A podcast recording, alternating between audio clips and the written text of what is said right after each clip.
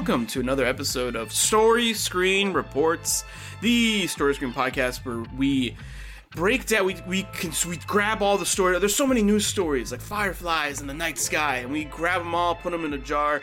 And by I say all, I mean five. We grab five fireflies, five firefly stories. We put them in the jar, and then I uh, I sit on my rock and I tell you guys all about my favorite fireflies. My favorite fireflies. That, that analogy makes sense, right, guys? My name is Robbie Anderson. I'm the host of this uh, podcast where we cover the uh, top stories in uh, film, TV, entertainment. It's episode five. It's crazy. Almost half a year of doing story screen reports. You'll love to see it. Uh, I'm joined by, you know, we have an ever rotating second chair. The story screen family always coming in, coming out. I love, I love having them here with me. But I'm joined by the the White Knight of movies, Mike Burge. How you doing? I'm doing really good. You're getting sleepy, Mike Burge, right now.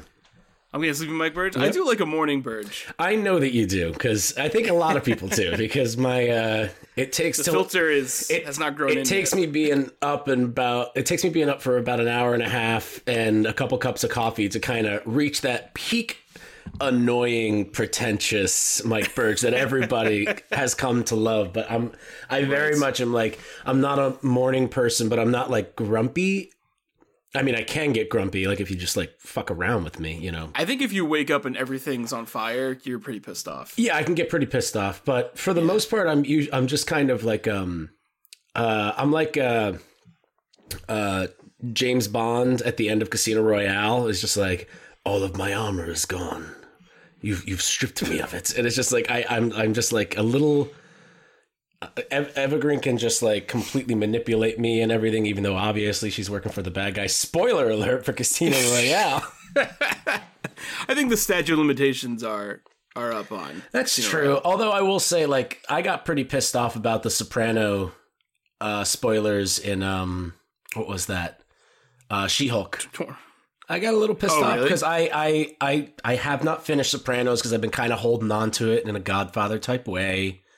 Was there a spoiler that was more than just like the, the They final they mentioned like ending? they mentioned like two character deaths I think from the last season and like and like who killed them like kind of thing and it was just like Because I feel but like everyone knows I- I've- like how it ends. ends. I've known Yeah. for a while. I think I've even talked about it in the podcast. I've known for a while, like different stuff in The Sopranos, and I just need to watch it already. It's my fault. Yeah. So like, I can't be mad at anybody, but I was upset. Um, Yeah, I mean that's yeah. that's fair. There there are some. I remember uh, I had a friend, and it was like six months after Endgame came out, and he was just like, "Yeah, someone told me Endgame spoiler." I'm just like, Listen, well, I mean, that's also different. Come on. too, yeah. I mean, it's, it kind of evens out. Sopranos is one of the biggest movies of all time on one of the biggest TV networks of all time, which we'll talk about later too. yeah. So I should have watched it by now. Know. Yeah. Well, I mean, it's fair. Oof, the en- the weird. energy, the energy here. I'm just fucking like, ah, ooh, ooh. rename Spicy. rename this show Hot Takes. Good God. Oh my god, nuclear. So, how does Story Screen Reports work? I compile the five story, the Firefly analogy that you guys all understood before. I'll explain it. Uh, I compile five stories I believe are the f- top five stories in uh, film, TV, entertainment. The show's a little bit different. You know, we're about to take a little bit of time for ourselves for the holidays. Um, normally in the show, we do a uh, what's coming out next month, but January is more of a time for catch up it's more of a time to really like start not that new things don't come out but really start catching up on the hits the 2022 hits really start doing that so we're gonna drop that segment for this episode because we have a very special surprise very special surprise for you There's a little bells in the background. A Christmas, a Christmas miracle, a, hol- a holiday, a holiday sensation. do i hear the reindeer on the roof we will we will talk more about that as our uh, number five story but we have a good show for you planned today it's going to be really cool uh, the way it works I got these articles. I'm going to read the headline, who wrote it, a segment from the article, and then we're going to dive in and, and break down the news. So, the first story on the reel is the big, a, a huge, I, you know, huge, huge stuff. And we've been talking about it since Story Screen Reports episode one. So it's interesting to see it just ever changing and ever evolving this new story. But Henry Cavill no longer Superman and more DC shakeups. Uh, this is so I have a bunch of bullet points, kind of the main takeaways from this article written by Borys Kit for the Hollywood Reporter, and I have a little bit of a timeline going. So this article came out December seventh, and the main takeaways were Patty Jenkins no longer directing, or Patty Jenkins Wonder Woman three no longer moving forward. Curtain closing on the Snyderverse, none of the currently cast DC heroes returning, all of which have cameos in the Flash movie and may or may not and those cameos may or may not have gotten cut. Momoa would be part of a new DCEU plans and play well-known character we've all heard of, Lobo, after hanging up his trident in gold spandex. The future, uh, the future plan for DC is an interconnected one. James Gunn on December 8th responded to this Hollywood Reporter article with a tweet. Uh, there's a longer tweet thread you can find on his Twitter, but I the first one is so as for the story yesterday in the Hollywood Reporter, some of it is true, some of it is half true, some of it is not true, and some of it we haven't decided yet whether it's true or not. So, you know, vague, but also alluding to like, well, some of those things are actually going to happen. On December 14th, so a week later, James Gunn announces the DC slate is ready to go on December 14th. Uh, his the first tweet in that tweet thread was Peter and I have a DC slate ready to go, which we couldn't be more over the moon about. We'll be able to share some exciting information about our first projects at the beginning of the year, so we'll be hearing about that soon enough. Uh, later that day, on December 14th, Henry Cavill announced that he will not be returning as Superman. He has a really uh, heartfelt note that he posted, and it goes a little something like this I have just had a meeting with James Gunn and Peter Safran. It is sad news. It's sad news, everyone. I will, after all, not be returning as Superman. After being told by the studio to announce my return back in October prior to their hire, this news isn't the easiest, but that's life. The changing ground, the changing of the guard is something that happens. I respect that. James and Peter have a universe to build. I wish them and all involved with the new universe the best of luck and the happiest of fortunes. For those who have been by my side through the years, we can mourn for a bit, but then we must remember Superman is still around. Everyone he stands for still exists, and the examples he sets for us are still here, are still there. My turn to wear the cape has passed, but what Superman stands for never will. It's been a fun ride with you all. Onwards and upwards. Real class act. I'm just joking. I love the man. He's great. We'll talk about him in a second. He's a little Uh, gay and then, too, but that's a good thing. Well, hey, we like that. yeah. Uh, and then I thought it was funny. Dwayne the Rock Johnson follows Warner Brothers and Black Adam Instagram accounts on December seventeenth, and then he releases a statement uh, three days later. And I am going to read the whole thing. Oh it's fucking no! hilarious. You're gonna My read the whole thing. friends. All right, just everybody while you're while you're reading this, just imagine Vin Diesel is somewhere right now dancing while like making his smoothie in his kitchen and just like having a great time. That, that's just, Just think of that. vibing. Uh, my passionate friends. I wanted to give you a long-awaited Black Adam update regarding the character's future in universe.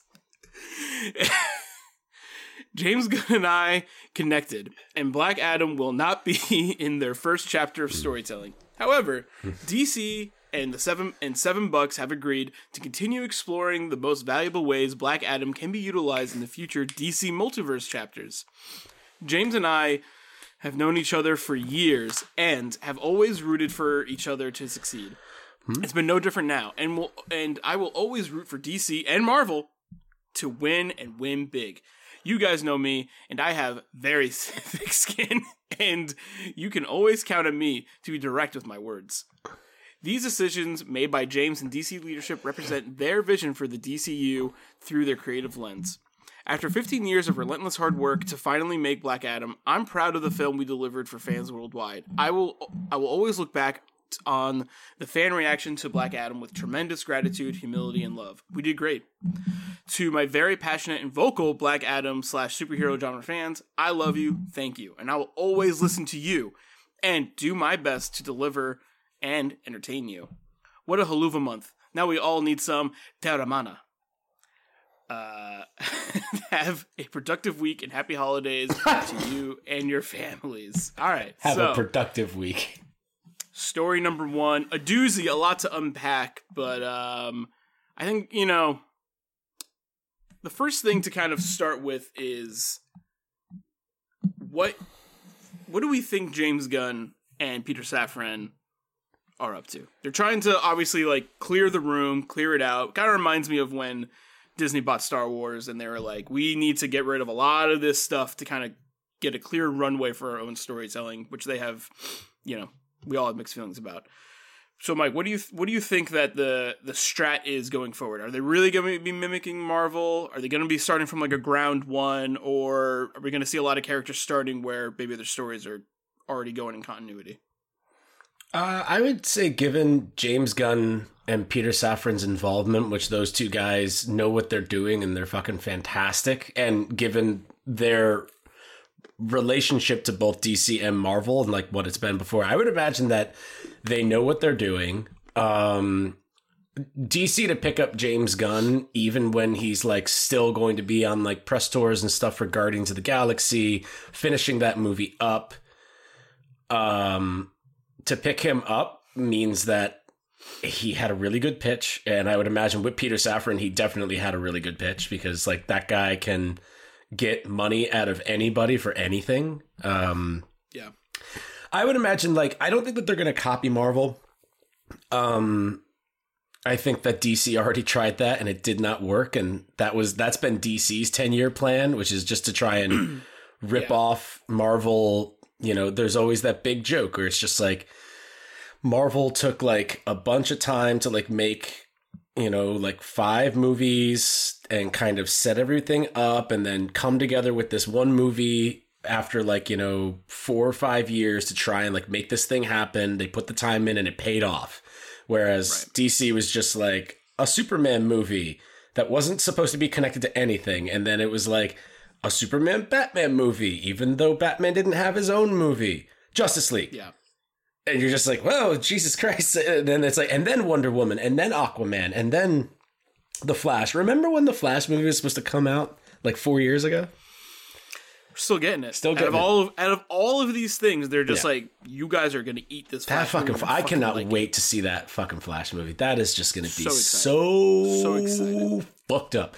Um, but no, I, I think I completely trust them to be able to handle it. I think that it does need a page one reevaluation. I think some yeah. things should stay. I think losing Henry Cavill as Superman is a major loss. I think that that, but I think it makes sense because the boy is getting older and you want to you want to do the thing that they're starting to do right now over in Marvel, where it's like they're hiring younger actors to play the young Avengers so that those actors will be able to stick around a little bit longer as yeah. opposed to you know like 10 years and stuff like that like you know luckily for them robert downey jr was aging like a fine wine so over the course of like you know the 14 years that they were making these movies you know even though downey jr was already like well into his 40s by the time he got the role um if not older um yeah. you know he still looked fucking great so yeah, i think that that's what they're doing they the want like a younger like, superman a younger batman you know but We'll we'll see. We're gonna get more news on it. It's kind of hard to speculate on like as far as like fan casting, what they're gonna do and everything. But from what I've yeah. seen, James Gunn's more interested in the Suicide Squad ness of it all, like the the smaller side characters, not just the the, the big three, the, the the holy trinity of DC. He's he's interested in like Green Arrow and Green Lantern and all the other green characters and you know Polka Dot Man and stuff like that. Yeah, and I think that's his strength is to kind of like take ambiguous characters and make them feel like you know the the main the main stage characters. It was announced or uh, not announced, but it was um, no, I think it was announced. He said that he is writing a first draft of an of a young Superman movie. Yeah. So and like you know, I imagine that he's writing basically he's doing a draft one to then maybe give it to someone to kind of like draft two and direct. I don't think he would be mm-hmm. directing it. Um, I'm curious what that movie would would look like. I think it would be interesting to have a DCEU where Superman is like one of the younger characters in it, and he gets to kind of have like the Peter Parker effect, where he's like, "Whoa, this is all crazy, but I'm really strong and can't really like figure out what to do with my powers yet." I think that could be an interesting place yeah, to put it. They did it in the comics, you know, with the new 52 um, not too long ago, where they kind of reset. Like comic books are always resetting again, this is a thing like I'm used to it as far as that, and that's also like a dumb thing to say because a lot of things reset. There's a new Gossip Girl. Um, but yeah, they, they, they were doing that where it's like you know it's a younger Superman who's like still trying to kind of figure out like what it is, and I think one of the special things about James Gunn, especially as a writer, is you know as a director he's filmmaker forward, so that's one thing. Like he's already talked about how Matt Reeves and Matthew Vaughn, he's just like, these guys are directors first and foremost, and they're being given the opportunity to make these big budget, high level movies, and they're doing them with care and craft. But as a writer, you know, like he has made some of the saddest Marvel movies, you know, like movies that just make you fucking cry every time you watch them because he's got a lot of heart. And even in stuff like Super and Slither and Peacemaker and the Suicide Squad, these like high violent genre movies, he's very, he's got a lot of heart. And I feel like for James Gunn, he is able to turn off or dial down that kind of trauma aspect of his like that gore effect and that like kind of high concept genre stuff. He can d- dial that down, but the charm and the heart can still be there, and that's what a Superman character needs. Yeah, I think he's so capable. I totally yeah. agree. I think he's very capable of like. I think, and like I don't want to speak for anyone, but I, I do feel like maybe your first reaction to hearing that he's doing a Superman movie is just like, oh, well, is it going to be like violent and fucked up? Superman going to say fuck all the time? Is gonna be like crass, basically. No, that's and when like, Zack you know, Snyder got hired. exactly. Yeah, that's and that's how I think people like forget. I I imagine it's gonna be a lot of like beautiful beautiful shots of Middle America, amber waves of grain, a killer soundtrack, and young Superman like you know just kind of just kind of vibing for a little bit, and you know we'll see. It is you know Superman has many a movie made about him so uh, how to come in there and make it unique. I do think James Gunn is perfect for it. I think Superman could use a little bit of the pulpiness that it's, James Gunn it, is is a master. It's of, hard you know? to make a Superman movie more so than any other superhero because he's fucking Superman.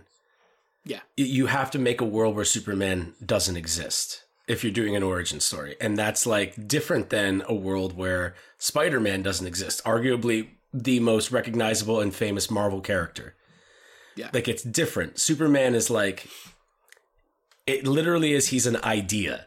Like you can just be like, oh, yeah. that person's like Superman, or like, oh, I'm gonna go Superman on this. Like that's it's more of an action and a verb. It can be anything. Like it's it's just There's no so one who like doesn't in the know. psyche. Exactly. Yeah. So you have to like kind of create that thing, and it's like that's where Zack Snyder was trying to come from. It was like, well, how would that affect somebody taking on that mantle that they maybe didn't want?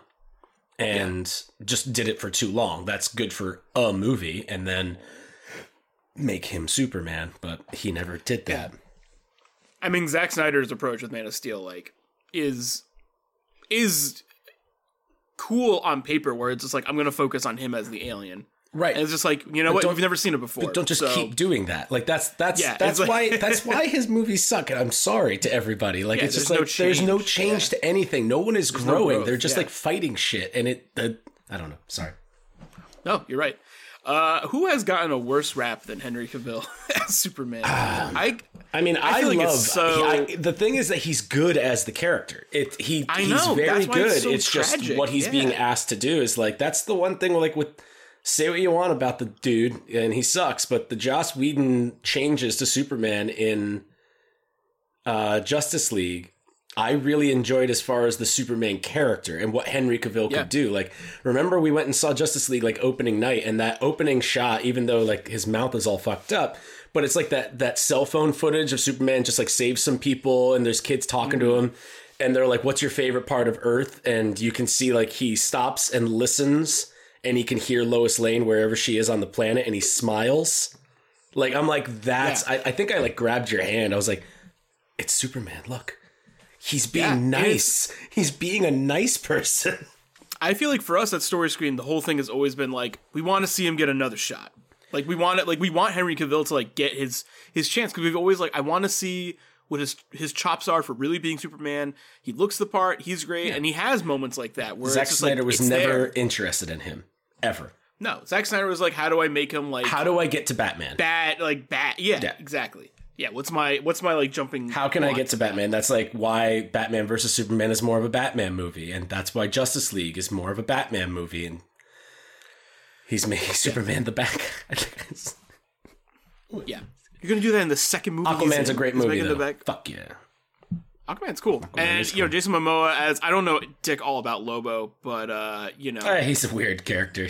He's, yeah, it's but I mean that does seem perfect for like a James Gunn pantheon Sure. DCEU to be like, and we will make a Lobo the main guy. It's just like this sounds on brand. Um, you know, leave getting out of the story soon. Uh, Dwayne the Rock Johnson just like being like, hey man, I like Marvel too. And like you know, it, it's so funny that he's just like when they want to do multiverse stuff, I'm gonna be here. It's just like it took Marvel like 20 years almost to get to their multiverse saga. Although in in uh, fairness, you know, Secret Wars is like Marvel's big like multiverse thing in the comics. Um, and Yeah. but DC has had like. Inf- like the inf- the crisis uh, stuff, crisis crisis on Infinite Earths, Sure. crisis. Uh, you know, like I, I, they've had all of these different kind of like the multiverse is very big in the DCU is in the DC comic universe as well. So it's like there's a lot that you could do there that I would imagine that they would want to do. Like I would never watch those TV shows that are on like the CW and stuff because there's just so fucking much of them. I've watched some of them, but it just became too much, kind of like comics where I couldn't keep up anymore. Um, but I've heard like you know they had Brandon Routh on there as Superman. They had um a fucking Kevin Conroy was Batman live yeah, action. yeah, like old Batman, like uh, like kind like and uh, different. I think Tom Welling too from Smallville was a Superman on there at one point, and they had a fucking uh fucking um uh, Flippy Stick McGee or whatever their name is uh, showed up as the Flash. Uh, who was just like, I'm a criminal. Pew! It's just like, Um, yeah, we'll see. Dwayne's love for Black Adam is, you know, I think it's cute. Um, but it's, It's he's like on a different weird. planet, It's thinking about what weird, that movie is. I mean, he's kind of in denial. He has been working on that goddamn movie for like 15 years. for a long time, Like a and long it's just, time. It's just too. It's too late. But what a weird thing to fixate on. Yeah, to put all your like money and backing behind behind is a Black Adam movie. I guess it's like he's like this is the only opportunity I have to be I mean, the big like a main like the main protagonist in a superhero movie. I guess But I I don't know. it's just I mean, a I- I weird think one it- to, yeah. to to to strap his entire fucking like fleet to. He's just like, this is what we're doing. It's like, well, I even have trouble imagining him in a Marvel movie just because he's he's too He's too big. much of he's too big. Yeah, he's too much. I'm doing the Rock Johnson no matter what he's doing. He would have. Which is It would have to be something like a Russell Crowe as Zeus kind of cameo thing. Like you get a scene and like you're this big guy and stuff. But like, And I don't think he, I don't think he'd uh, I don't think he plays with that. No, I, I don't think he wants to. Much like you know, Tom Cruise and Vin Diesel, these kind of aging action stars that are well in, like that are getting goddamn old, um, but are kind of refusing to let go of that and and uh, reflect on their career and kind of become, you know, not so much an elder, Backseat. not become so much like an elder statesman kind of thing, like like that can bring, um, you know, some gravitas. Uh, Yeah. and worth to a scene, but more just kind of like like Russell Crowe is there and he's gotten it. He's like, hey, look, I'm not Gladiator anymore, baby. Like I get it. I, you know, I'm I'm I'm I'm not that guy anymore, but I can I can like get up there and act angry and have like a nice big shuff belly and Yeah, and and, there's and like joke around. there's like grace there. yes, right? there You is. know? There there is Yeah. like a uh, a self awareness. But I mean, those three in particular, that's not their cup of tea. It's not their vibe. I don't think that anybody would say that The Rock is um, aggressively self-aware and selfless. If you if you if you listen to me read that statement, it is not of someone who is self-aware. no. No. Uh, one thing I didn't put in here that is related to the story that you know it brings me great pain is the there are rumors that there was a Batman Beyond movie in development that got canned, and I'm only hoping it happened because it was going to be bad. That's what I'm telling myself. I'm like, it could have been bad, Could have been but bad. it seemed like it was it's, it was going to be cool. Uh, Michael Keaton as old Batman, Michelle Pfeiffer's back. Batman Beyond. I wanted that. Mm-hmm. I mean, that's all I ever wanted. I dude. really do think that DC needs to move forward. That's, Yeah. I think, their big thing. And, you know, as much as I'm excited to see Michael Keaton as Batman again, like, for fun, for fun. One movie, don't keep doing it. Move on. Get a new they should do- Stop it. They should do a Logan. I mean, like, don't touch Matt Reeves shit at all. Like, don't even fucking think about it. Don't. I don't want them to mess with that movie at all, and I don't want their. I don't want them to interconnect his shit into their shit. I don't want that. But uh I do think that a Logan style Michael Keaton Batman movie, just give him one more, get Danny DeVito back as Penguin, get Michelle Pfeiffer back. It's like that would be that would hit, Mm. you know. And I think people would like come out for that. But that's the thing, you know, and that's what I feel like we talked about in, like Story Screen Reports episode one, where we're just like the DCU should maybe try and just tell like separate, distinct stories and not try to interconnect everything. And here we are, Yeah. five episodes later, and it's just like, and I think we also said like, don't make James Gunn do it. here we are, yeah, yeah. um, five episodes later, it's like, all right, well, they're they're not they're doing what we, what you and me, they didn't listen to us, you know, shockingly. So Mhm. we'll see what the the plan is, but we'll know soon. Uh, you got anything else you want to say on on this story? I mean, now I'm remembering. Yeah, we were talking about like, well, James Gunn is right there, and I hope they don't let make him do it. Like, did they hear us? And they were like, oh, I know, right? like they heard us but didn't listen to us. they were like, hmm, They're like, well, they're not right about stuff. well, that sounds good. I mean, yeah, you they're know, like, oh, these fucking idiots. They don't know what they're talking about. That is a good idea. I mean, you know, Matt Reeves is so locked up in like. We were saying like, oh well, don't make Matt Reeves do it. Yeah. But it seems like he's locked into Batman Well, doing every. I think that that was anyway, like so. right around the time too that Matt Reeves kind of turned down, where he was like, mm, I don't know I'm about sure they that. asked, No, right? they definitely asked because like that would be the first thing to do. But I don't think Matt Reeves is interested in being locked down in in a franchise that he would have to Yeah. constantly be like kind of hitting it up, like maybe returning to Batman every now and then and letting Robert Pattinson get old. But he might not be interested in even playing ball with all this nonsense if they want to interconnect it. We'll. I don't think they're. I don't think they're gonna do that. I think what's gonna happen is like he will be very involved right now with like laying the groundwork for Batman, and then kind of be able to like do Batman two, and then maybe take it back. To like do Batman three, but then all the other Batman projects will find directors and places. Mm-hmm. I, I think it's good that they're splitting the Kevin Feige role between two people. I think that I think the future of DC is is bright and interesting again, whereas before it was pretty like redundant and Yeah. annoying. I mean, again, like we're probably not going to see any output from these changes for like another two years at least. Yeah. You know, so it's kind of just like waiting for the news on like, all right, well, who's going to play who and what's going to be going on. Yeah, we'll go from there. yeah, what's what's ground zero with it? Story number two: Mike Flanagan jumps from Netflix to Amazon Prime. Uh, this story is uh, all about Mike Flanagan and what he's doing next. Uh, so the first story in this kind of the first sub, the first like article in this story is Mike Flanagan and Trevor Macy make deal with Amazon Studios. Uh, this is written by Nellie Andreeva for Deadline. Prolific genre creators Mike Flanagan and Trevor Macy uh, of Haunting of Hill House and Midnight Mass, Mass fame have signed an exclusive multi-year overall series deal with Amazon Studios. Under the pact, the duo will develop and produce projects via their Intrepid Pictures company, which will exclusively stream on Prime Video in more than 240 countries and territories worldwide. Quote, Mike and Trevor are remarkable uh, Mike and Trevor are remarkable at telling immersive, suspenseful stories that masterfully keep audiences engaged from start to finish, said Vernon Sanders, head of global television at Amazon Studios. Quote, We are excited to welcome them to Amazon Studios and are looking forward to our global customers experiencing their genre bending creativity, end quote.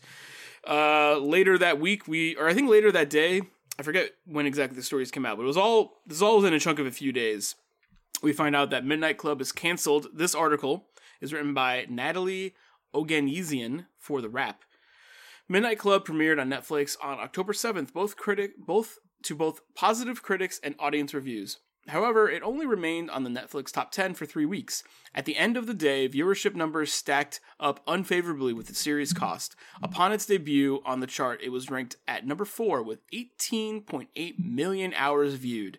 It gained traction in week 2 with 49.9 million viewing hours, peaking at number 3 after sliding back uh, back to number five. In its third week, the series dropped off the list entirely in week four, facing heavy competition from The Watcher, Dahmer, Guillermo del Toro's Cabinet of Curiosities, From Scratch, and Big Mouth, among other titles. Quote, I promised everybody at Comic Con that I'd put up all of the answers to the central mysteries on Twitter, which I will honor. Mike Flanagan told the Wrap previously. Quote, but yeah, the show was designed to carry forward, and we made the decision in the writer's room to not reveal two of our kind of bigger existential uh, secrets uh, of the show so that we'd have something to say in the second season, end quote. Uh, this is me saying this, but one week later, we learned that the project uh, that the project the horror duo is working on for Amazon Studios is a Dark Tower adaptation. The project is envisioned to be five seasons long with two standalone features. So I think overall good news for Mike Flanagan. Yeah, Right? Yeah, I mean, yeah, I'd agree. I think I'll have more uh, creative control and stuff like that. Outside of that, it's interesting to. It'll be interesting to find out years from now, like what happened uh, between him and Netflix. Obviously, something a fallout, must have right? happened. Yeah, Yeah. but also, you know, maybe Amazon owns some rights, uh, Stephen King wise, and you know, Flanagan is a Stephen King boy, so Right. We'll see. I mean, I, I think my main takeaway, besides being like, you know, excited that Dark Tower is happening with him at the helm, I don't think there's anyone that can do it besides him. And I'm glad that it seems like Amazon's like giving him the um the Rings of Power treatment where they're just like, here is um a treasure chest just full of cash and it's bottomless. So go ahead and make that happen. So that deal is like pretty much locked in. Um, I think they're gonna make it cool. And but I think that my main takeaway is reading that Midnight Club story. Is what do these shows need to fucking do to get renewed for second seasons? Like, I mean, like it's- these numbers are in, are insane. Like these are crazy like viewing numbers. it, it kind of doesn't make any sense and there there's got to be something that I don't understand about it because I don't work there so I don't know but it kind of doesn't make any sense that you drop all the episodes at once and then you're really big for a week and in that week everybody who's interested in watching the show that you appealed to in marketing watches the show do you think they're just going to watch it again yeah, and then you're mad what that the hell like are you talking about? from it. Yeah, like, if you if you squeeze them out like week to week, you know, like two here, two there, like you'll keep those numbers as far as that, but it's going to be the same amount of people that watch it, or maybe the buzz will become bigger and people will watch it more. You know, like the the binge dropping uh, shit just doesn't work. But they think that it works because when people say like, "Oh, we're we're gonna binge drop Stranger Things, we're never gonna change that model," everyone's like, "Hell yeah, just give it to me." Yeah, put in my face. Yeah, and it's just like I mean, people are telling you that they want that, but one of the biggest things in advertising and marketing and, produ- and productive design is like people don't know what they want. You you need to tell them what they want and why they want it like that. That's your You job. them. Yeah, Yeah. I think that, you know, you you look at this list of the competition, The Watcher, Dahmer, Guillermo del Toro's Cabin of Curiosities, From Scratch, Big Mouth. I can at least say Guillermo del Toro's Cabin of Curiosities is not really bingeable TV. So it makes sense that it had kind of like a longer tail because like you kind of watch it piecemeal, right? Mm-hmm. The Watcher is pretty bingeable. I think I think Claire like watched that in a day. And mm-hmm. like if you watch any of it, you're just like, yeah, I want to fucking know what happens next. And if you're binging Dahmer, you're a fucking sicko. but that's what a lot of people did. You know, it's that's Yeah. that's how people kind of ingest this. That's how most people ingest these this content. Yeah, they just consume it and consume it, and that's going to affect these numbers like that. That's why I'm like, I must be misunderstanding something on how they're calibrating these numbers because it's like that doesn't make any sense. You're, you're going to spend months and months and months on making this thing and marketing it, like a year, a year, and then you're just like, everybody watches it in a week because it's 10 episodes and everybody just watched it. And then you're just like, huh, I guess it sucks because like people stop watching it. And it's like, well, no, everybody watched it already. what? It's over. it's yeah the margins just like don't make sense and like you know i think the article says that uh, midnight club came out to both positive and audience reviews and like Yeah. i do think i think people dug it i think it was definitely like received weaker than the previous mike flanagan projects Yeah. um but also it's just like i don't know like a show that has this level of attachment usually you keep it because a season two properly advertised can We'll, t- really rein in we'll like talk about that easy money more in a little Like, bit too. Yeah. Cause Yeah. it, but it's like also like, you know, me and Diana are, uh, my lovely partner Diana Tamir. We're doing the Flanagan podcast, and we literally just did the uh, last month's was the the Midnight Club episode. You know, and we talked about on there like you know just like how this is very different from most Flanagan stuff because he's trying to do something a little bit different with it, both in tone and the type of story. It's very much built to have a second season, if not more. Like it's built to go on, and a lot of people didn't like that because I think that they were expecting kind of like you know something like a Midnight Mass or Hill House or Bly Manor or something with a close, like it's it's done and it's very much not like that. It's much more of a traditional, you know, series. Like, and It's it, kind it of could like go a on. Goosebumps too. Yeah, exactly. right? Yeah, and it's yeah, it's more kind of aimed at young adults. The themes are still a little heavy, but they're maybe treated a little bit more um kind of uh more like in a fun genre way than more of like a uh, existential crisis. Uh, think about Doom, even though the, the the show literally is about considering death and existence. staring into the Yeah. void of your Yeah. of your existence. Yeah, I don't know. I, I just feel like with shows like even for me where I, I, I skip on a show because I you know the first season I, it doesn't grab me or uh, I don't hear like the like oh you have to see this. If a season two comes out and people are just like yo it's really picked up you got to you got to get in there I then I watch both. Like I, I don't know it just doesn't really make sense to like treat the first season as so do or die. But again, like like I don't work there either, so I don't fucking know what these margins are. Uh, Mike, are you are you excited for Dark Tower adaptation? Does that get you get you going? Sure.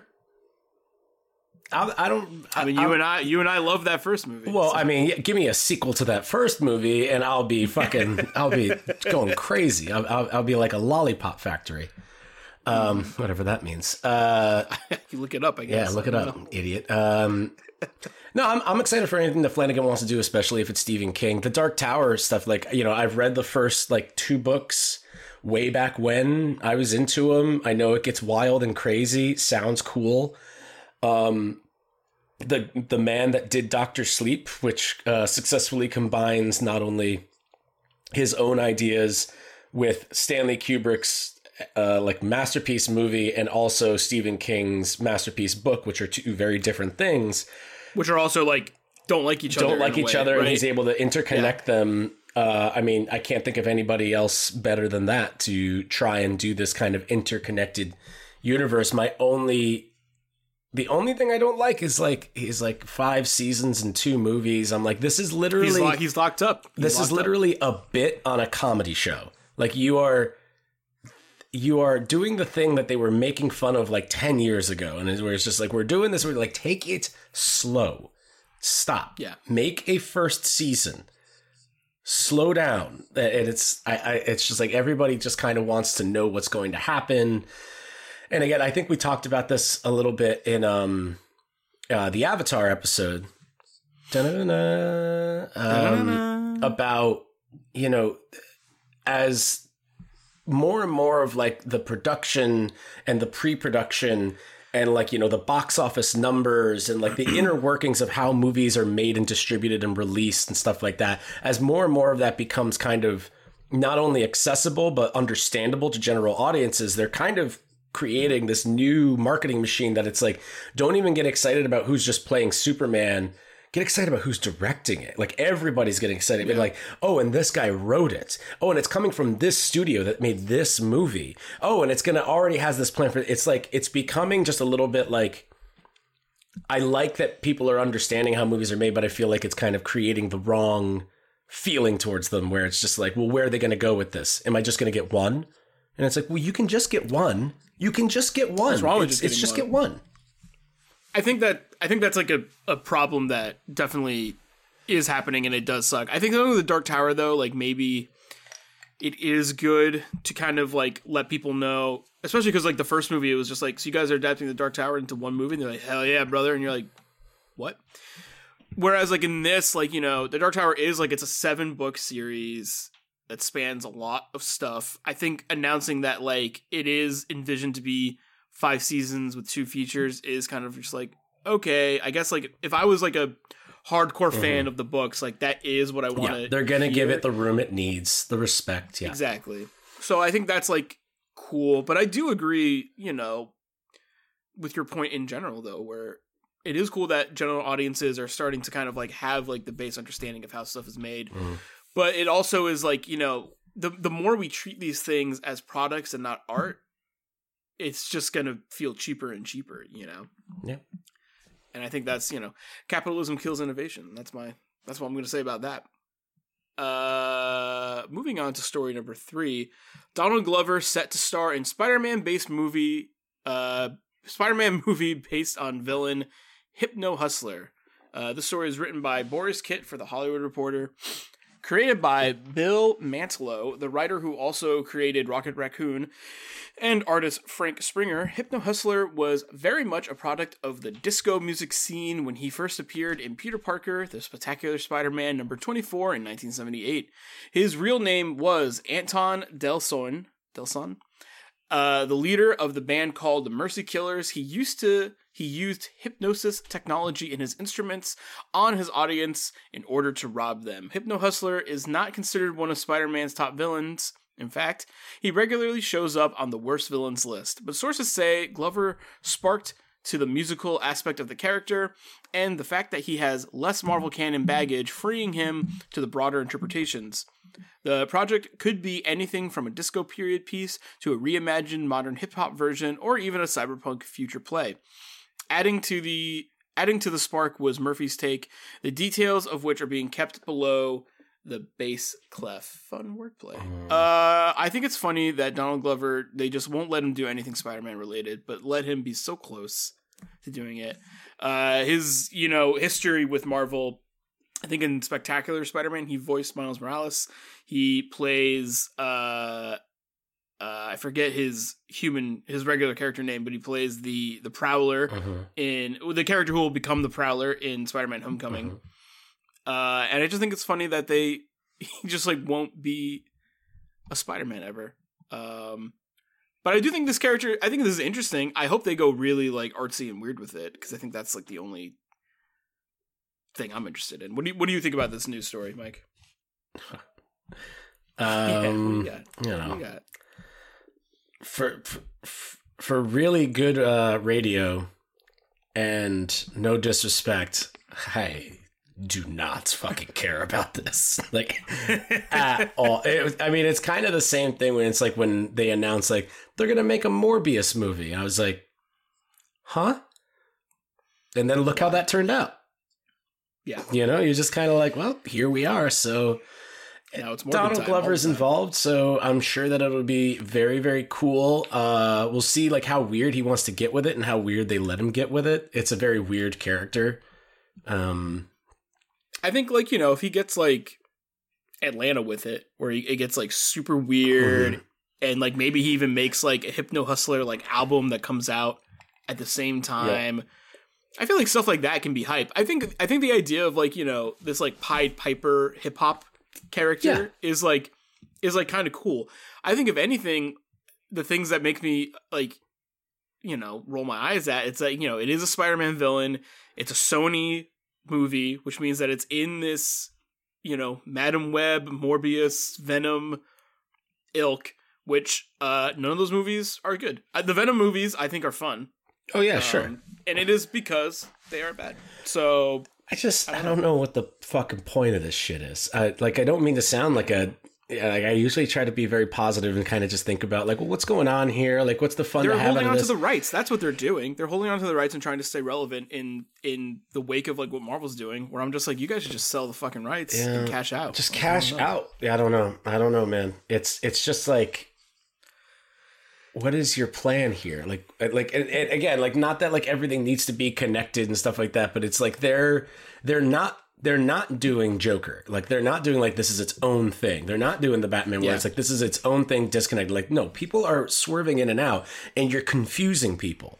Like the Morbius Vulture shit is yeah. like actively confusing people. Like they're just like, I don't understand what's going on. The the vision, the coolest vision I see for this movie, I don't think is what's gonna happen. And like I do think like you know, eh, if you want to do stuff, if you want to do things that are like the Joker with like this movie, it's like okay, I think that's like kind of a cool play. Like I think that's interesting, but I don't see that. And like I don't know, are they just working to eventually having like Andrew Garfield cameo in these movies, and you find out it's like his Spider-Man universe or something like that? Like Maybe. That's the only way I feel like you can even like salvage these movies. But also, that all being said, with the exception of Morbius, which did like not the worst at the box office, but not that good, uh, they make money. I mean, the Venom movie is print money. Like that's just that's just that. So as long as they keep making dough, it's gonna keep happening. But yeah, this is this is a weird one. Um, yeah, I included it in here because it's interesting. But yeah, overall, I also don't care that. Yeah, you know, it's like not trying to be like. yeah. I mean, it, it, it's worth talking about it and kind of like this the the state of Sony and stuff. But at the end of the day, I'm just like, I read that news article and I was like, all right, well, okay, I'll Yeah, find out it's more about that in like a year. Yeah. But uh moving on from that, the uh story number 4, you know, so I feel like we end up talking a lot about like Warner Brothers and um DC and stuff like that, but they they do you know, it's the biggest news stories happening right now. And this one I think is really interesting to talk about. Westworld to be removed from HBO Max. The story is written by Nellie Andreeva for Deadline. Two other original scripted series, Westworld and The Nevers, are coming off HBO Max. Unlike others that we have reported on, Lionsgate TV's Minx and Love Life and Sony TV's Gordita Chronicles, all comedies, Westworld and The Nevers are high-end Warner Brothers Discovery drama productions for HBO proper, and I hear they are likely to resurface on the other company platforms. The removal of Westworld is a surprise as it remains one of the most recognizable recognizable HBO dramas of the last decade. The sci-fi series was recently canceled after 4 seasons, so some of its fans may not have caught up on all the episodes before its removal. Uh, I think this is really kind of fucked up. I I think that Westworld getting canceled after four seasons is probably a bummer to some fans. Um, but like that shit happens, right? But to take a HBO Max, uh, to take a HBO show off your platform is just like the thing that I think is like interesting. We're talking about about this movie, and why I'm kind of glad that you're here, Mike, because you're so pro uh, physical media. Is just that the I think it's like we're in a really bad place with all these streaming services that maybe we didn't have the foresight of, or I didn't have the foresight of, of like, yeah, some of these shows, because companies are getting wise to not wanting to pay royalties on things anymore because they don't have to, uh, are just like taking these shows off the only platform that they also own the rights to. So then it's just like, well, how do people get to consume this media anymore? And then what does that mean for the artists that created this media? And I think something like Westworld, where people could like, I'm watching The Americans right now. You know, that show wrapped years ago and it's still like accessible to me and able to watch. People could watch Westworld for the next like five to 10 years and beyond. Like, it's a good, like, I've seen the first season. I like the first season, but like, to my understanding, the show is cool. Like, it's a good show. Cool show. Like, yeah. yeah. So I don't know. What do, what do you, what do you make of all this, Mike? Oh man, here we are again. Nobody likes it. I told you so, except for me, because it's usually me. Uh, no, it's uh, this has been a drum that I have been banging for more than ten years. Where it's just like, listen, if you like something, buy it physical, because you don't own it. And I'm not trying to be all conspiratorial and all that nonsense. That like, oh, the government will take it away, and they want your digital ID, which is probably going to happen anyway.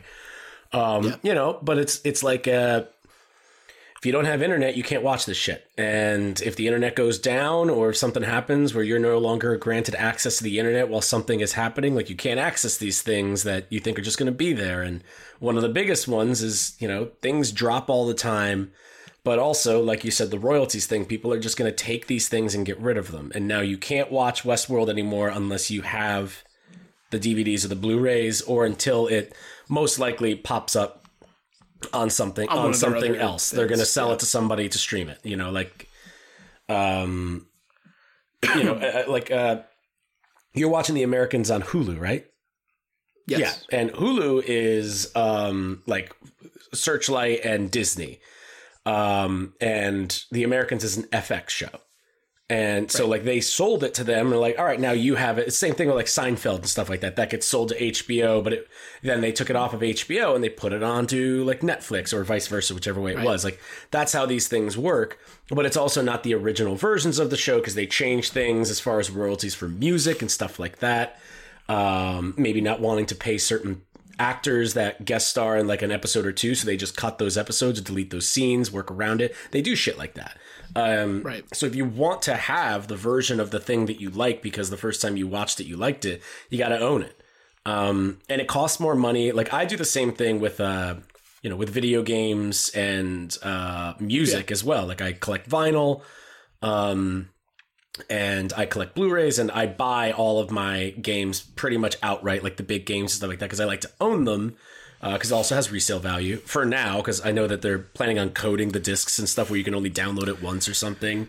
Yeah, I mean, video game companies have not liked reselling for Sure, which is because it, it sucks which is for them. fucking but- weird though. It's like I that's what Yeah. it is. It's a product. I own it. I should be able to resell it. Like it's that's the way. Well, it's just that Shit that's works, the thing. yeah. If these companies, it's it's the same as HBO Max. Though these companies can find a loophole Mm-hmm. or a way to to not allow you to own their product, so they have complete ownership, like complete ownership of it, where they can be like, oh, actually, like, That's you, no exactly. for you. That's what it is. It's they want to. It's the rental thing. It's they. You know, let's get. You know, let's get a little deep here on uh, on weird shit, but it's like that's why you know credit scores were created in the late '80s. Sure. You know, and so that you can't own a car or own a house. You know, you have to rent everything, and that's that's so Yeah. that like you are dependent on a system that allows you access to these things for a fee, as as opposed to you like flat out owning something and then you can do whatever you want with it. Like that just doesn't happen anymore. Like even people, friends and stuff like that who buy houses, you know, who are pretty well off these days, like because they got a good job, good career, everything's going fine. Like they don't own that house just yet. They're going to be paying that mortgage until the day they fucking die, most likely. Like it's like that's kind of the whole yeah, thing. twenty to thirty years the very Yeah, least. and you know, that shit is real because that is you know transportation and housing and being able to live. We're talking about you know watching the weird Ed Harris Western sci-fi movie where people are ribbits. Um, but yeah, and then you know, I think about the um, the artist perspective. Mm-hmm. You know, where these people who worked hard on the show for four seasons, they're probably at the very least like, oh, we got canceled, but at least like it lives on, right? Like it gets to be consumed. Like like TV and art is timeless in that way.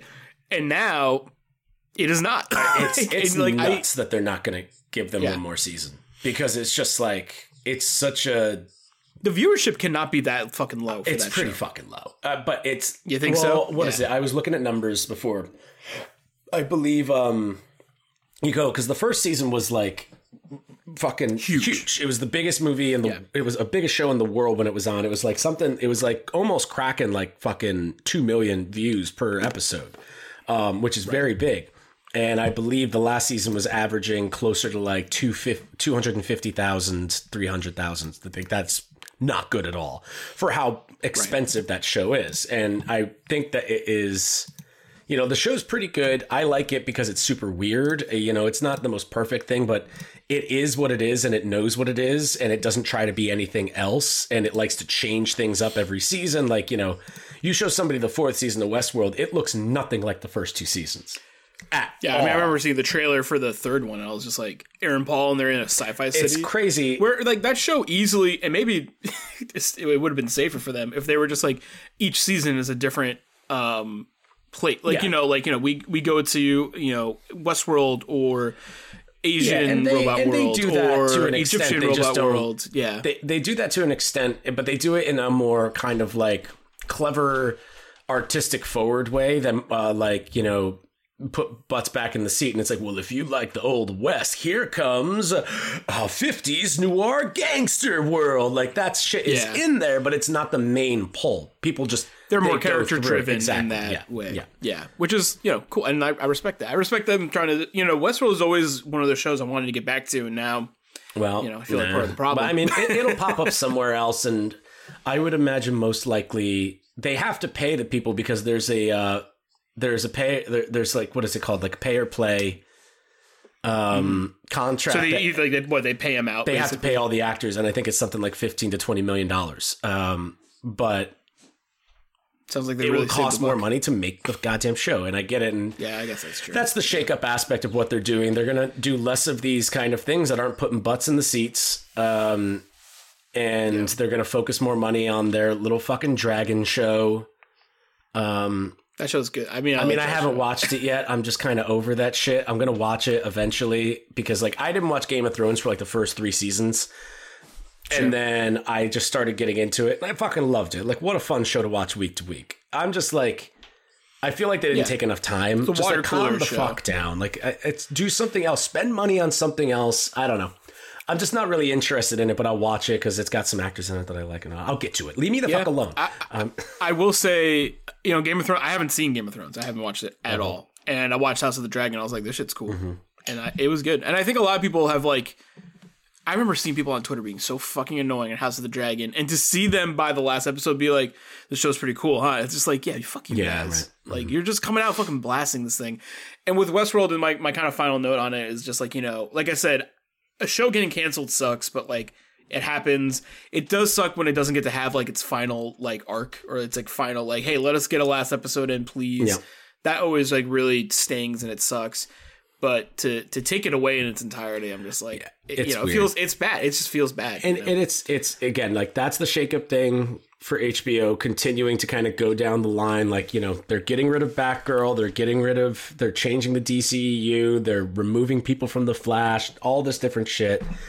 Um and now they're hitting the TV shows where they're just like look if we've got a big goddamn show like a dragon show um and it costs a shit ton of money but people are watching it and they're talking about it all the time we'll keep it if it's a show that costs a shit ton of money and we're not doing that much, get rid of it. Put that money into something else. If it's a show about, you know, you know, we can just shoot it at an island and it's about a bunch of white people being white AF and everybody fucking loves the White Lotus and can't fucking stop talking about it and won't shut the fuck up and leave me the fuck alone. I'll get to it.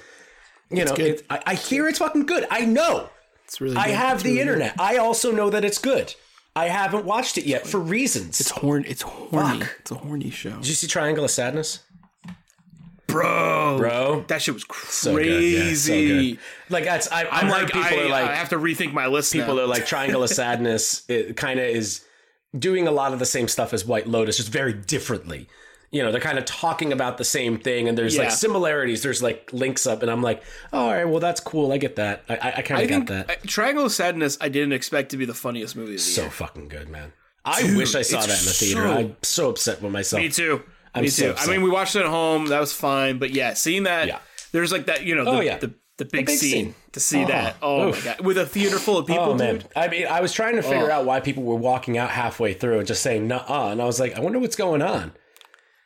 Yeah, wouldn't expect that. And then that. that's what was going on. So there you go. Yeah. Yeah, really, really amazing. Flick. Yeah, I loved it. Um, but also, like, this is this thing like we talked about five months ago in the first episode, where HBO, specifically as a streamer right now, and Warner Brothers, which owns HBO and DCEU as a studio, like right now are a kind of litmus test for what is going to be happening to everything else. Um, you know, it's it's where there's smoke, there's fire. And if they took Westworld, Westworld, this is not fucking, you know, uh, fucking like Anna and the Gordita Club. Uh, whatever the fuck it's called, getting pulled from Jesus HBO, Christ. whatever. I, I I- I can't remember. It just sounds like that. It's a, it's Gordita Chronicles. Gordita Michael? Chronicles. What the hell is that? That's what it says. I don't know. Uh, it's Sony TV. Okay, sure. thing. um it's like the this is Westworld. This is like one of the biggest shows of the last 10 years, inarguably. Maybe not so much in the third and fourth season, but like those first two seasons, man, everybody was talking about that. Everybody was watching it, everybody was talking Yeah. about it. Um, Absolutely. And t- for that to be not only canceled, but then removed entirely, however temporarily, that's kind of showing where streamers are going. And like Netflix is about to do, I think one of the smartest things they can do, which is the they're taking away the password sharing because Yeah. it's I mean, it's gonna piss people it's off. going to piss but- people off, but it's the right market because they could have done that at any time. They literally probably have a button that took them a week to Yeah. design where it's like no longer, but they're waiting because they understand that like you know, and I, I hate giving Netflix credit for certain things because they really are kind of falling apart in a lot of stuff. But this is smart. Yeah. They will gain more people than they will lose because they're not going to lose the people that have been paying for this stuff already. Maybe they'll lose like 5% of them because they're like, well, the whole reason I had it is so I could share it, you know? But Yeah, I think the pri- the price increase People- might push people away more than their password. people sharing are hooked now. It was like, remember when they were like, remember when Fox News was talking about, uh, dun dun dun, uh, when they were talking about like, People at Halloween like putting like drugs in kid to get them hooked on drugs, Sure. which is not how drugs work. Um, giving them to free o- to, away to children to have get them, it doesn't make sense. Um, but now everybody that's been using someone else's Netflix account for years, I have two friends that use my Netflix account. Yeah, my mom uses. They're Mine. hooked now. Like Yeah. once they take it away, I'm gonna be like, "Hey man, I'm sorry, and nothing I can do anymore." They're gonna go get. They're gonna be like, you know what? It's always been nice having Netflix. It's 14, 10 bucks a month for like whatever this is. Let's just get it. And that's going to happen. I think you're going to get more of that than you're going to get um, uh, people just being like, well, fuck Netflix. I'm not doing this anymore. Yeah. But it's like, again, like we've also talked about on other episodes, as well as that first episode of Story Screen Reports, is like the the model of like people like Glass Onion. People are not going to get Netflix to watch Glass Onion. They're not going to do it. The people hmm. that already have Netflix are watching Glass Onion. So when you put it in theaters for a week, a bunch of people went out to see it and then you just took it out. And like that was people some of those people probably had Netflix and they just wanted to see it earlier. Like they're giving you more money. And that theatrical release concept is going to start is going to start coming back because Netflix just showed that like Glass Onion probably would have like Glass Onion probably would have crossed like five six hundred million dollars. Like it would have Oh, yeah. made a lot of I money. so. And now it's just on it's just there, and it's just people who already have Netflix. You're not getting any extra money. They don't have to pay extra to see Glass Onion. They already have it because they want to watch Midnight Club. You know, they need to they this is a necessary step for them to like generate revenue Yeah. and as long as netflix can produce four to five pieces of killer content that people want to talk about and see it's over like they I mean, they lost know. Flanagan, and that was like the big thing that they had. that's a big one that's a big one you know they can got, they can get another one. they've got their but Stranger Things. Um and uh The movie- I mean, like, the you know, like, things right? like, the uh, Murphy, like like the Dahmer and all that stuff. Like they've got all I that. I think they I might. think they I have think that so. because that dropped on Netflix. I mean, they had a they had a, and they also have like you know pretty interesting deals with like directors. Like you know, Guillermo del Yep. Toro had two major pieces of content Oh, come out this year for the very director driven. Like they've given a lot of people like Scorsese fucks around with them. You know, for sure. So as long as they can like you know generate these deals where it's like, hey, in the year of 2025, Yorgos Lanthimos is our boy, and he has a show he produced and a movie he directed, and it's like if they can keep doing stuff like that, they got Mm-hmm. my dollar. You know. But yeah, again, like it's just like everybody's paying attention to what's going on, both streaming wise and theatrical wise, and you know, uh, franchise, interconnected universe, studio building wise with uh, Warner Brothers and stuff because they just they kind of just like fell ass backwards into it and kind of have to deal with it and are dealing with it on a pretty big scale. And you know it's telling that you know this is the last thing I'll say about it because I know we want to keep go, keep moving but it's telling that Warner Brothers and you know Discovery over yonder with HBO Max and stuff it, like got a new like CEO and like like running like what's going on and stuff like that and it's all public and we're hearing all about it and all these changes and it's so it's such a kerfuffle and The Rock is lying about how much Black Adam made through leaks And arguing with and journalists, just arguing with people about like, it like he's fucking Donald Trump or something and we're like that's not true like yeah, insane. it's insane insane. um, that's all happening on the public on the public page, and then over at Disney, fucking Bob Iger is back after forever as as the new CEO, and you're you're, you're not hearing anything. He's just like, mm. he's like, we're gonna. mm, We're gonna do some stuff. You'll, I'm sure we'll hear about stuff soon, especially in the new year, as he's kind of relearning where everything is. But it's just like where his desk is. everybody just like is, calm. Everybody over at Warner just needs to.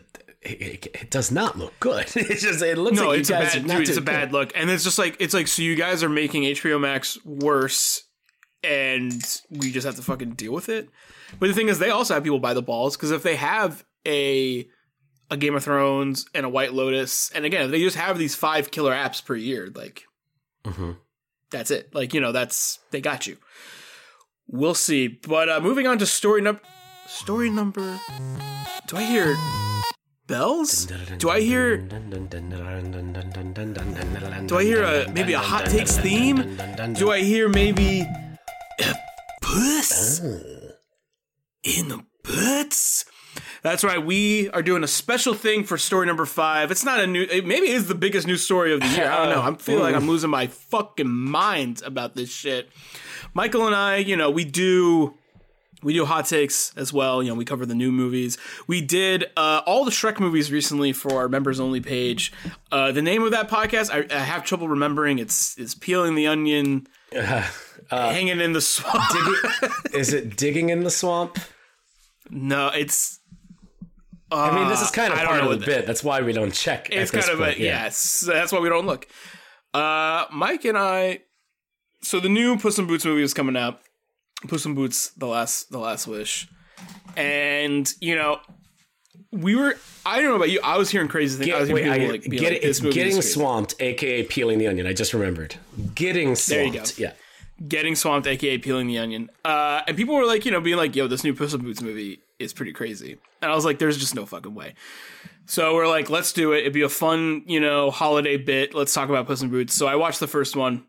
I'm assuming you watched the first one. Yep, I did. Watch the I watched the one. first one Christmas Eve night on a laptop, uh, sitting on the floor of my parents' guest room. That movie is weird. Uh, a lot of fun stuff going on in that thing, man. Yeah, I mean, like it's cool. It does like uh, it- it's interesting that the first Puss in Boots movie is trying to do what the the the strength of Shrek, where it's like it's a genre movie, so it's trying to be kind of like a western. It's also you know has you know, got Humpty Dumpty, you got all this stuff going on in there. Puss in, that first Puss, you know, it's fine. It's fine. It opens up with him like fucking this cat and then leaving. Which, I I, was like, crazy way. I, I, I'm like, this is an insane loud way I was watching start. with Diana. I was like, strong start. I was Yeah. just like, he just Bold- fucked that cat. bold.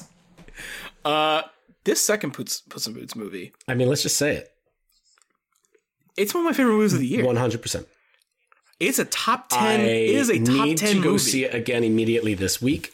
Um, I have to see it it again. is. I mean, no spoilers, right? We're not going to spoil because, like, this isn't we hot takes. it. We won't spoil it. It's thing. not Yeah. hot takes. We won't Uh, spoil it. I There's enough to talk about without. I spoiling guarantee, again, much like Avatar: The Way of Water, um, we will be discussing this movie on another episode sometime in the future for reasons of fucking being better. fucking great. Uh, but yeah. like the the uh, the kind of almost like rotoscoping aspect that's like made so popular like that spider-man into the spider-verse kind of utilized kind of utilizing this anime kind of style of like moving around Yeah. characters and zooming out and zooming in and It doesn't look like it's also- characters moving getting- around and being funny It's getting anymore. mixed Yeah. together with the classic kind of Shrek animation, which looks so fucking good now. Like it's just like, look at how good this fucking movie looks when you don't try to make it look realistic. Like when you're not trying to make every hair on Puss like look photorealistic, like Tidus's fucking hair in Final Fantasy X. Like when you're just like, like they're giving it like this broad paint, like kind of thing where it like it looks like a like a page from a fairy tale book come to life. It's just so It's it the way it's way it so always should have looked, right? Good. It looks so good and it's engaging. The first opening fight scene, like not spoiling specifics and stuff like that, but Puss fights a very large uh, enemy, Enemy. and it is Yeah. done in a way where you're just like. I think I, I think I whispered fantastic to no one. I think I literally I like halfway through it I was just like fantastic. You know, you're just like Dude, that- doing it.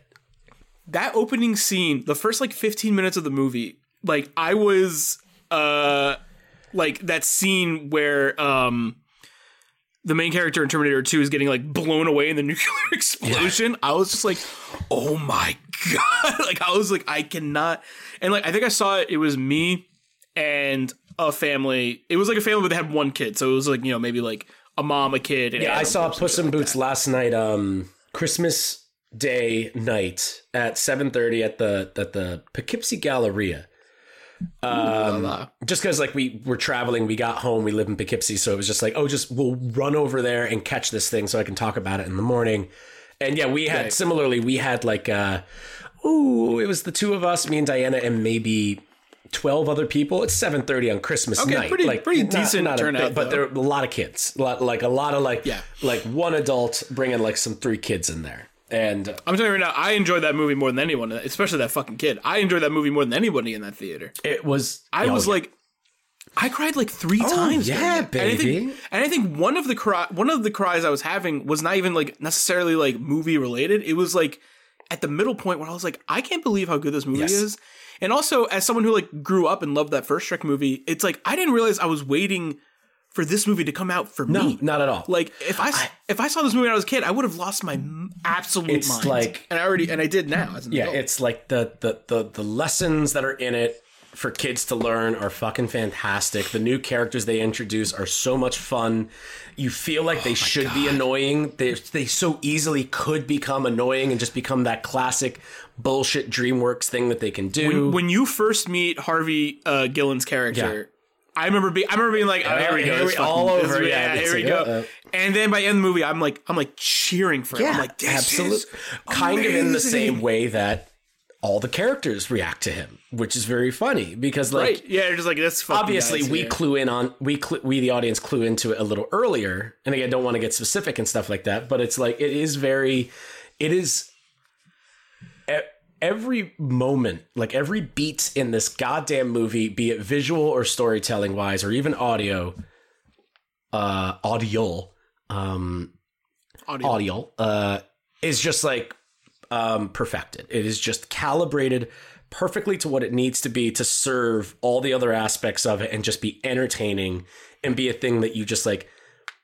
there's a character that every time they show up literally scared the shit out of me and it's and that also happens to other characters in it and it was really funny there was I think there was a kid in the back of the theater that was maybe getting scared at the more intense moments because there are intense moments, very much so. That I was there's one moment in particular uh, at the, towards the start of the movie where you see blood, which just like I was like, wait, shocked. What? I was I was shocked. It's insane. I thought it was gonna be a bit. Like it's just like oh, there's like a Jedi. Yeah, ugh, yeah. Like, no, yeah. it was absolutely insane. And I think there was one kid getting a little scared.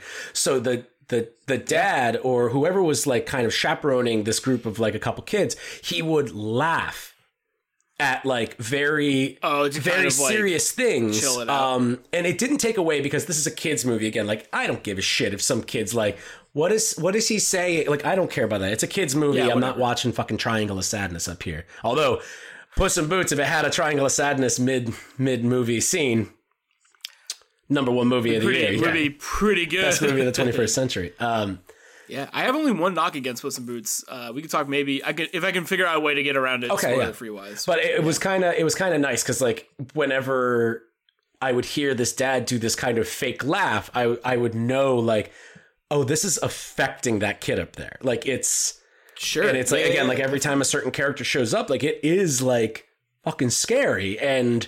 For them to do that in a movie that's made for kids and to have that kind of connection to all of these characters, be they good guys or bad guys or somewhere in between, is fucking great. And the voice casting is just like out out of control. Like, this it's like this thing where you're like, well, of course they would cast, you know, John Mulaney and Florence Pugh, you know, and uh, like all these like big names and stuff because like it's perform like uh, performance casting, you know, like not just for the performance, but it's just like for the marketing. Like, oh, we brought all these people together, but everybody does such a great job. It, ju- it's like it's perfect what they're doing with these characters. I can't and Ray Winstone as a bear. Fantastic, chef's so good, kiss. so good. Yeah, and like you know the the the, the Shrekisms of it, where it's like, yeah, we're taking these uh, fairy tale characters and making them like different and crass and unique. Like, it, it's I like how in this movie, like they only really hit it a few times, and the times that they do hit it, they really explore. Like the Goldilocks arc in this movie, Florence Pugh, Florence Pugh plays Goldilocks in the movie, is is complete. It's a complete arc. There's character change. It's amazing, and like I really love seeing it. And and yeah, I couldn't get over. And the thing that is, is really what blew me away too is like the movie has action in it, and it's in, it's enthralling to watch.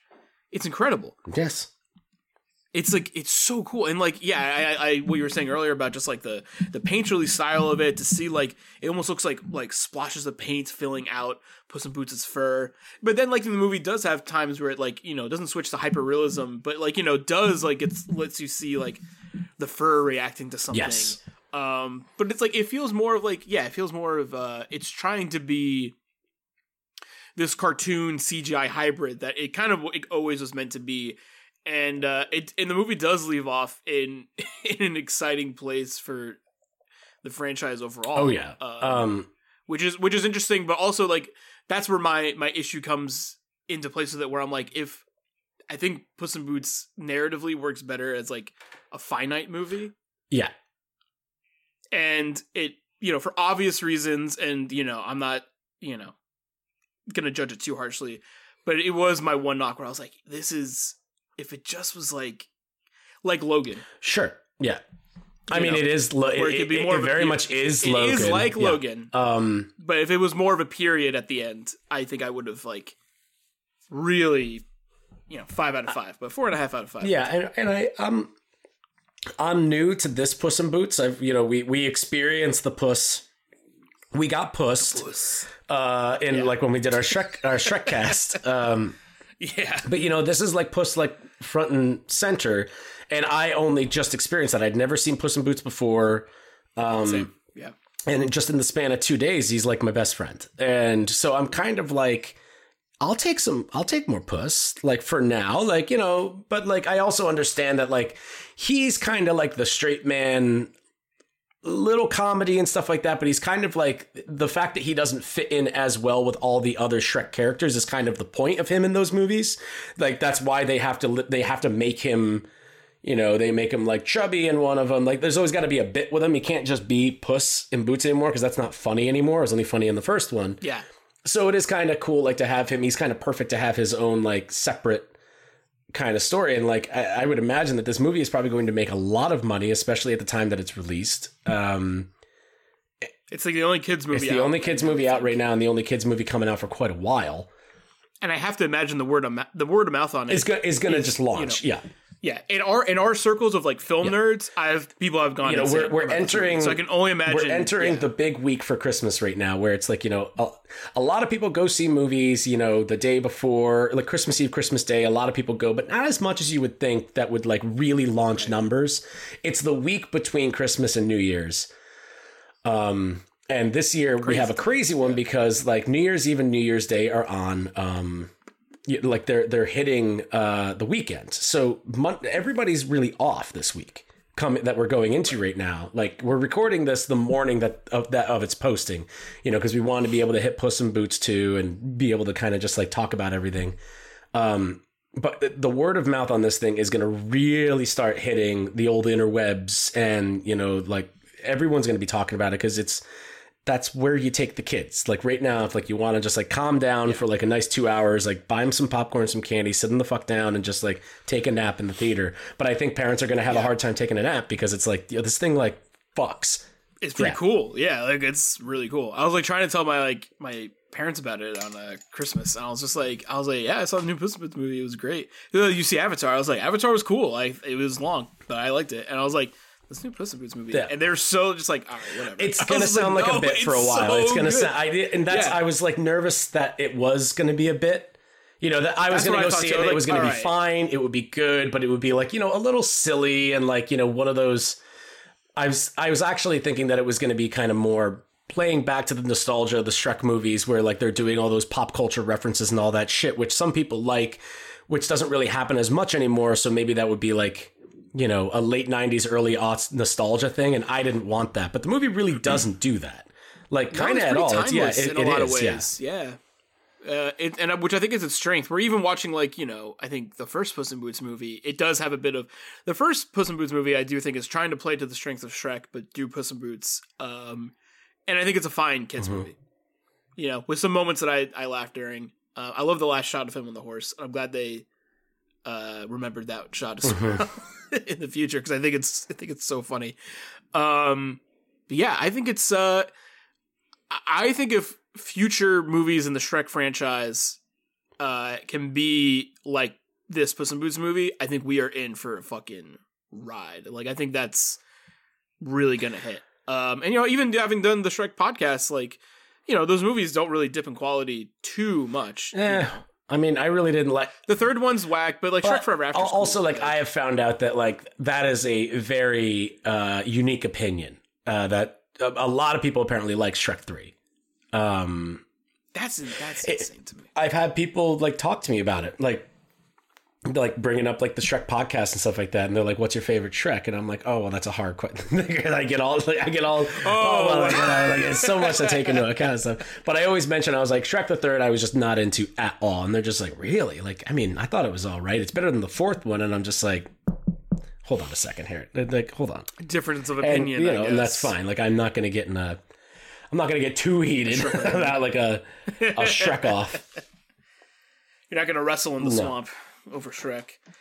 Yeah, uh, Puss in Boots. Please, if you're listening to this, Go- and you go haven't see, swayed go on see. it yet, you got to see it. Do you think people need to see the first Puss in Boots before seeing this? I think so. Um, mainly just because I feel like one of the main um, one of the carryovers? one yeah one of the main relationships hits a little harder um because i was i was like do i have to watch the first one? I knew i was going to anyway just because context in this episode.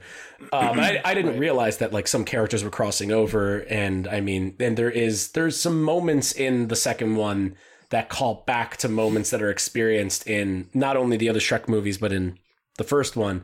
That I think just hit a little bit harder if you give if you just give that first Puss in Boots that hour and a half that it needs um, to play out and you're good. Yeah, I would fair enough. recommend, yeah. It's uh, it's crazy that this uh, you know 2023 became the year of Shrek for us. It really did. Like who who would have Yeah. thought? Because this was just like we were just having old fashions and uh, and we were like, what are we gonna do for Christmas? We usually do something, and it was just like, what if we did Puss in Boots? yeah, yeah, really. and yeah, here we crazy. are, And one now, of the best movies of the year. I feel like at that point we didn't even know that Last Wish was. No, we didn't. We just knew that it was coming out, and we knew the date, and we knew like it kind of lined up, and we were like, oh, we'll just do that. Crazy. All right, so this was Story Screen Reports episode five. Uh, we'll be back next month with a more traditional episode where we cover what we're watching next, or what we're watching currently, and also what's coming out in the following month. But we're doing a little bit different for the holidays, and we really needed it. We had to rush to the mic to talk about the Puss in Boots. One thing I don't understand, I have a gripe with "Fear me if you dare." Is his catchphrase? I don't think it makes any fucking sense. Can you explain that? What does it mean to fear me if you dare? Fear me if you dare. If you dare. We're allowed to do that voice. It's Antonio Banderas. It's I not mean, we're doing it. anything else. It's Antonio Banderas. It's It's like Boots. when you Yeah. do Arnold Schwarzenegger, you're not doing Austrians. You're doing Arnold Schwarzenegger. You're doing Yeah, Arnold exactly. Schwarzenegger. True. Um, fear me if you dare. It's it's kind of his like he's a jack. He, It's his he- it's his catchphrase. catchphrase. He's a jackass. He hasn't thought Yeah. it through. It sounds cool, but Okay. if you think about it, you're like, what does that mean? Yeah. I don't get it. Well, uh, also one of the best villains of the year. I'll say that right Uh huh. Uh huh. Uh huh. Well, I mean, there's two. There's two to choose from, but I think we know the one I'm talking. Oh, about. absolutely. Yeah. I mean, uh, also, the other one too. A lot of fun. Like It's just great. kind of uh, a really silly idea that is just like used to perfection and isolated down to what it needs to be. Don't go too far. Good. Good. Really tremendous movie. I will do everything in my power to make sure it's on my top ten. I'm gonna try very hard. Uh, I'm gonna try very hard. Uh, yeah. So this is another episode in the books. Uh, this is not the only podcast that Story Screen does. StoryScreenBeacon.com is a host of many podcasts, articles, and reviews. So head over to our page to check out all of our amazing content, read a blog, watch another podcast, head over to our YouTube channel, watch some stuff. Uh, and also while you're at the on the theater website, you can find uh, the show times. Uh, you can catch Puss in Boots at Story Screen right now. You can go right now and see Puss in Boots. Yes, you can. Fucking do it, please. You can also see Avatar. Uh, I liked Avatar as well, but Puss in Boots is really it's shorter. You can watch two. You can watch all the Puss in Boots movies. yes. In the time. Yeah. and and get a And snack. still catch the last uh, 20 minutes of Avatar. Yeah, so you know, just just saying. Uh, but yeah, we'll be back in in the new year with some amazing content. We are getting ready to write and launch our uh best of the year articles, do our best of the year podcast. Uh, very exciting time for Story Screen as we reflect on 2022, almost at 2023, but we're not there. yet. Uh, Mike, anything to plug before we head out? Um, no, I mean, uh, happy holidays to everybody. Have a happy new year. Enjoy this week. Uh, do something constructive. be be productive. um, Be productive. you lie about numbers uh, for things that would uh, profit you personally, and then lie about that. Always double down. Always, Always double, double down. Like if you get caught in the Always lie. I know that you, everybody always tells you like, look, if you get caught, just fess up. It'll be a lot easier and deal with it. You you know. But no, I, I honestly think just keep digging that hole. Just keep going. Like, what's the worst that could happen? No one's going to kill you. The odds of you getting killed because you're lying are very unlikely. So just, you know, fucking just keep lying and be productive. Say, Sage advice from Mike Birch at Be the end of the year. Be productive. Uh, I don't have too much to plug. Um, I do some writing for uh, PC Magazine, so head over to PCMag.com. You can search Robert Anderson and see some of the stuff I've written. I did an article that is about movies, the uh, most accurate science and tech movies of all time. You can find there. I also did another uh, listicle on gear. You can do work from home uh, for uh, from a coffee shop there. So, you know, if you're looking for some wireless headphones or other stuff, I have an article that tells you which ones to get. Check that out. I have uh, more writings on the horizon, so stay tuned for all of that. But for now, uh, double down, be productive, and we'll see you in the new year.